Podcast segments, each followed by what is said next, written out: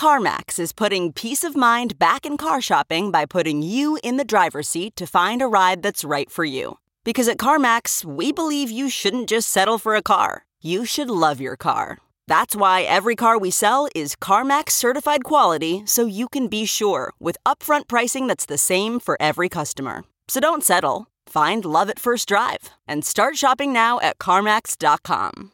CarMax, the way car buying should be.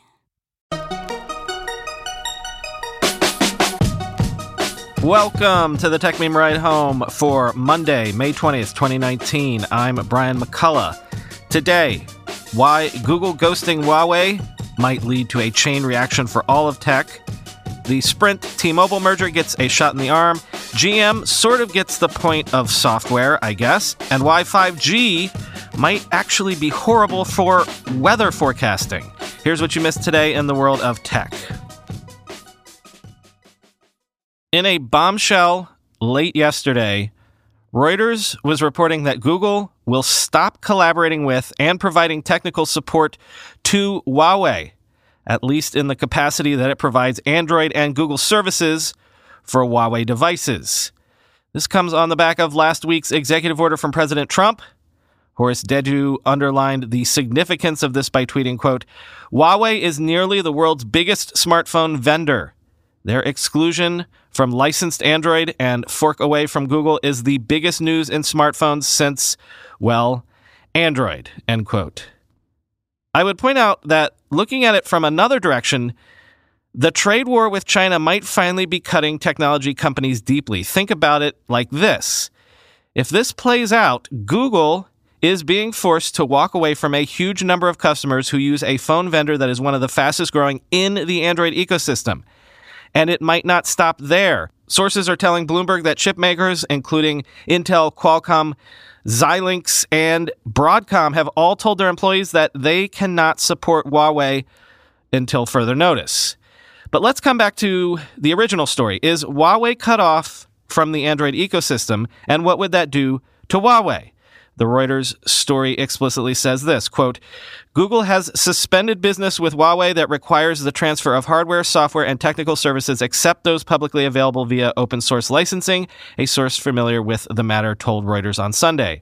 Holders of current Huawei smartphones with Google apps, however, will continue to be able to use and download app updates provided by Google, a Google spokesperson said, confirming earlier reports by Reuters. We are complying with the order and reviewing the implications, the Google spokesperson said. For users of our services, Google Play and the security protections from Google Play Protect will continue to function on existing Huawei devices, the spokesperson said, without giving further details.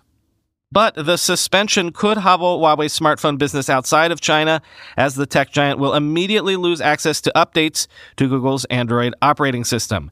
Future versions of Huawei smartphones that run on Android will also lose access to popular services, including the Google Play Store and Gmail and YouTube apps. Huawei will only be able to use the public version of Android and will not be able to get access to proprietary apps and services from Google, the source said, end quote. So, Huawei gets no search, no Play Store, no Gmail, YouTube, etc. But in theory, Huawei could still use Android as the OS for its phones. Still, not having access to the latest and most popular won't sound good to users in major Huawei markets outside of China, like, for example, Europe. Huawei released a statement this morning saying Huawei will continue to provide security updates and after sales services to all existing Huawei and Honor smartphone and tablet products, covering those that have been sold or still in stock globally. We will continue to build a safe and sustainable software ecosystem in order to provide the best experience for all users globally, end quote. But as TechCrunch noted, quote, it made no mention of the future and that really is the key question. Indeed, sources within both Google and Huawei have told TechCrunch that the immediate plan of action for what happens next remains unclear. It could turn out that Huawei is forced to use the open source version of Android, AOSP, which comes stripped of Google Mobile Services, a suite for Google services such as Google Play Store, Gmail, and YouTube.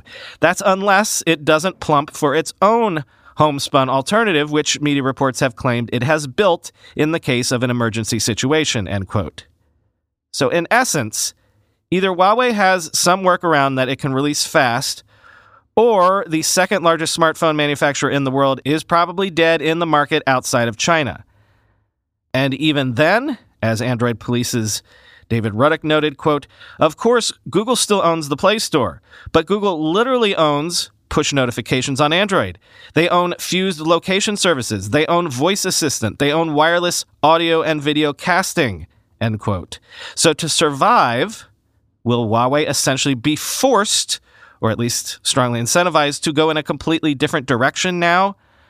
Could this actually be the catalyst that adds a third major player to the iOS slash Android duopoly worldwide?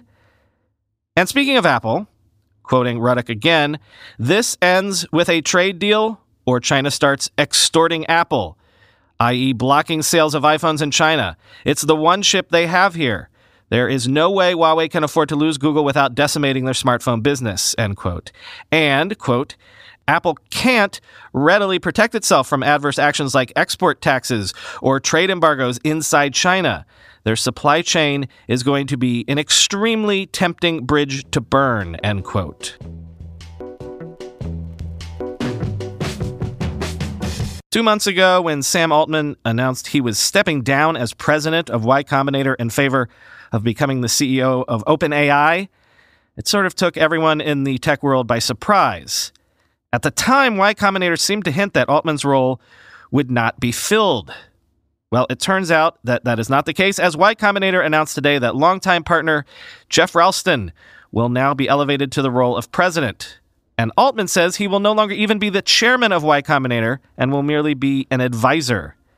As I say, Ralston has been at Y Combinator for a long time. He's the longest tenured partner. He's known Paul Graham for 20 years, going back to Yahoo after both of their companies were acquired by that company in the dot com era. And he founded Imagine K12 with Graham, which was merged recently into Y Combinator itself. And speaking of surprises, kind of, guess what? Google Glass is still a thing. Google has announced Google Glass Enterprise Edition 2, with a Snapdragon XR1 chip, an improved 8 megapixel camera, and around 8 hours of battery life. Pre orders for the new device begin today, and it's going to run you 999 bucks, which is an improvement over Enterprise Edition 1, which came in at 1500 bucks. Quoting VentureBeat. Optional Smith Optics safety frames are perhaps the most eye catching change to the new device. Glass 2 appears to house almost all of its hardware inside the right stem with asymmetrical bulges on that side, while the front can use hip, thick plastic lens frames instead of a rimless design. There's also a thin wired frame closer to the original model. The new model also adds a USB C port for faster recharging and features both Bluetooth 5 and Wi-Fi 5 support, end quote.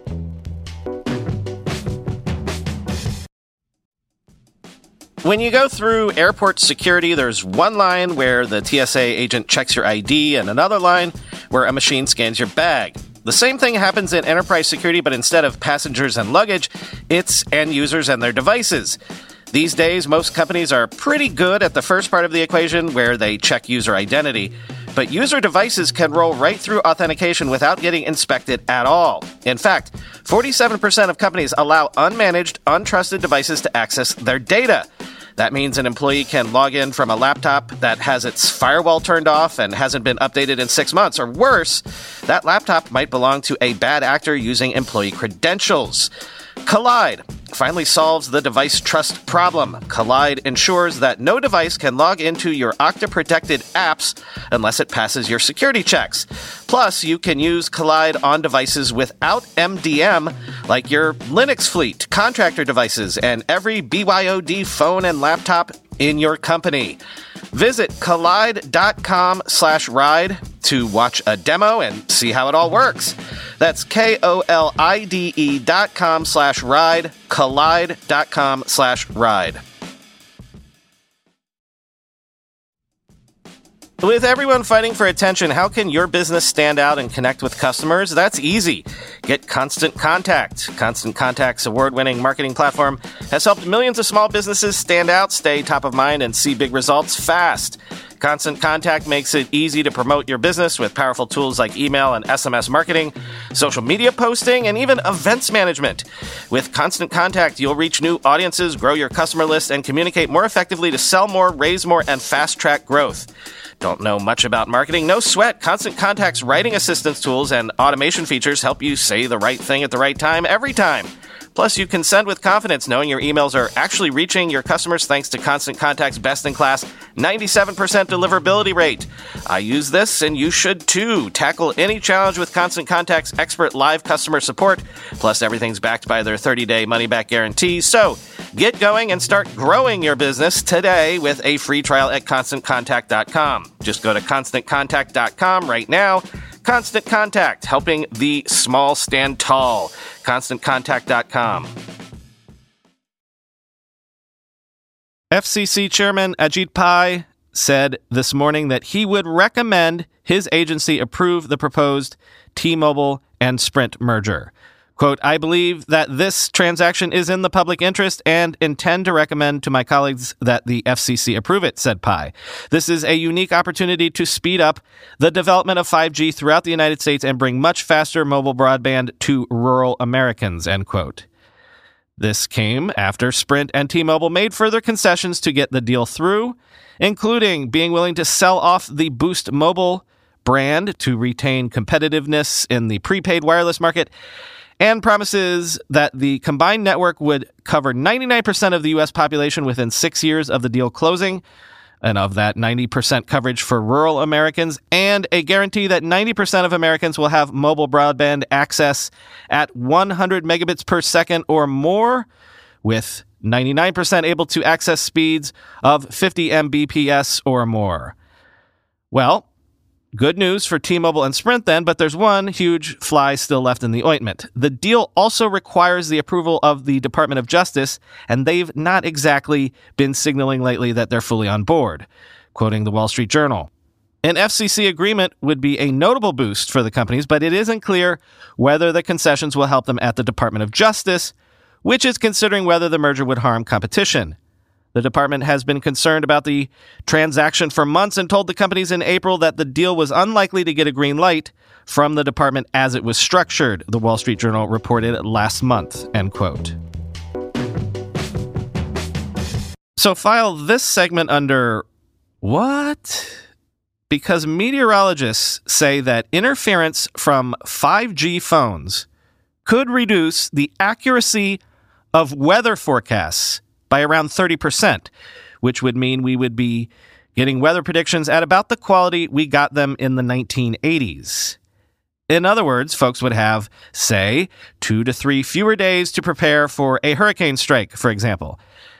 So, and I did not know this, when the FCC began auctioning off the 24 gigahertz frequency to wireless carriers to use for 5G, it did so over the objections of the National Oceanic and Atmospheric Administration, NASA, and the American Meteorological Society.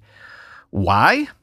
Quoting from Wired Jordan Gerth, a research meteorologist at the University of Wisconsin Madison, has been studying this issue as part of a group at the American Meteorological Society. He says that while the FCC can switch which regions of the spectrum it allocates to phone companies, forecasters are stuck. That's because water vapor emits a faint signal in the atmosphere at a frequency of 23.8 gigahertz. That is extremely close to the one sold for next generation 5G wireless communications at 24 gigahertz. Satellites like NOAA's GOES-R and the European METOP monitor this frequency to collect data that is fed into prediction models for upcoming storms and weather systems. We can't move away from 23.8, or we would, Gerth told Wired. Gerth says that wireless carriers could turn down the power emitted by 5G cell phone transmitters so they don't drown out the sensitive sensors on the satellite. In the meantime, Gerth says this issue probably won't go away anytime soon. The FCC plans future 5G auctions for the radio frequency bands near ones used to detect rain and snow 36 to 37 gigahertz, atmospheric temperature, 50.2 to 50.4 gigahertz, and clouds and ice, 80 to 90 gigahertz. This is not one and done, Gerth added. Today it's 23.8, tomorrow it's 36, end quote. General Motors is rolling out what it calls its new, quote, electric platform, by which it means the software guts of all of its cars going forward for the next several years, quoting Wired. The architecture will debut on the 2020 Cadillac CT5, due to enter production later this year. Over the next four years, GM will roll it out to most of its global lineup, which counts 56 models across four brands. In terms of both bandwidth and compute power, the new setup is five times more capable than the system underpinning GM's current cars, the rough equivalent of going from the original iPhone to the iPhone 7. And so, more cars will get Cadillac's Super Cruise, semi autonomous driving system, and other active safety features. GM will now be able to issue over the air software updates, improving how its engines run or how its suspensions handle bumpy roads, even years after a car has been sold. This idea is old hat for smartphone users and Tesla drivers, but new to most automakers. More processing power allows for better resolution on screens. Smarter battery management systems can squeeze more miles out of electric cars' batteries. With its current electric architecture, GM could offer some of these things on any given vehicle.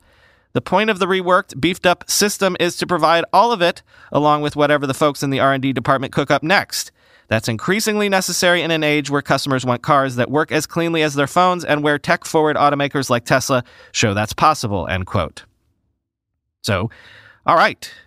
GM showing that it's getting with the times. Your car can and should get over the air software updates. But note to GM folks, I get it. You want us to know that you understand software is eating cars as well as it's eating everything else. 300 engineers and computer scientists worked on this, several years in development, more than 100 patents. But if this is the game that you want to tell us you want to play in these days, here's a tip for you. Don't just call it a quote electronic platform. Give it a friggin' name. Brand it. If this is your glorified operating system, call it that. Give it version numbers, something. If you're going to play in the software game, get with the sexy software naming conventions as well. Finally, today, the Wall Street Journal takes a look at the hot new way that companies build buzz for video games. You might have noticed this recently. They get celebrity game streamers to play their new releases online. And if you're one of the lucky few who can call themselves a game streaming celebrity, let's just say it's a good gig to get. Quote, Electronic Arts, Activision Blizzard, Ubisoft, and Take Two Interactive are among the publishers making hefty payouts for the real time broadcasts or live streams. The amounts vary depending on the popularity of the streamer and could go as high as $50,000 an hour for top celebrity gamers, according to talent and marketing agents. Take Two plans to pay streamers to play Borderlands 3 when the comedic shooter game launches September 13th. Ubisoft, an early adopter of the live streaming strategy, plans to use it again for the October 4th release of its special ops shooter game Tom Clancy's Ghost Recon Breakpoint. Having celebrity streamers play games is an important part of the business, Strauss Zelnick, Take Two's chief executive, said in an interview. It is relatively new, but it has to be organic. The streamers have to believe in it, end quote. The launch week of a big budget video game has become almost as important as the opening weekend is for Hollywood blockbusters. It's all about creating buzz, and since people spend 8.9 billion hours watching video game content just on Twitch, just in the last year alone, this seems to be the ideal way to give people a taste and whet their appetites for a new title. According to the article, the table stakes to be offered this kind of gig is to be a streamer that can attract 15,000 viewers simultaneously, as that can translate into millions of views later on. As Hidden Xperia joked on Twitter, all right, lads, at Halo, I'm willing to drop my price to 40k an hour to play Halo Infinite, being the dedicated fan I am. My accountants will be in touch, end quote. Yeah, so I'm pretty sure that there's some sort of law or something that says everyone has to have a comment on the Game of Thrones finale. But instead of adding more hot takes, I'll just echo something that I said on This Week in Tech last night. I feel like this is the last time we will ever collectively watch a TV show together like this ever again. And that kind of makes me sad. But also, no matter what I thought of how it ended, the overwhelming feeling I have right now is sadness. Just not having Game of Thrones as a part of our cultural mix anymore. So pour one out for the monoculture, I guess, but especially pour one out for a show that was a hell of a lot of fun while it lasted. Talk to you tomorrow.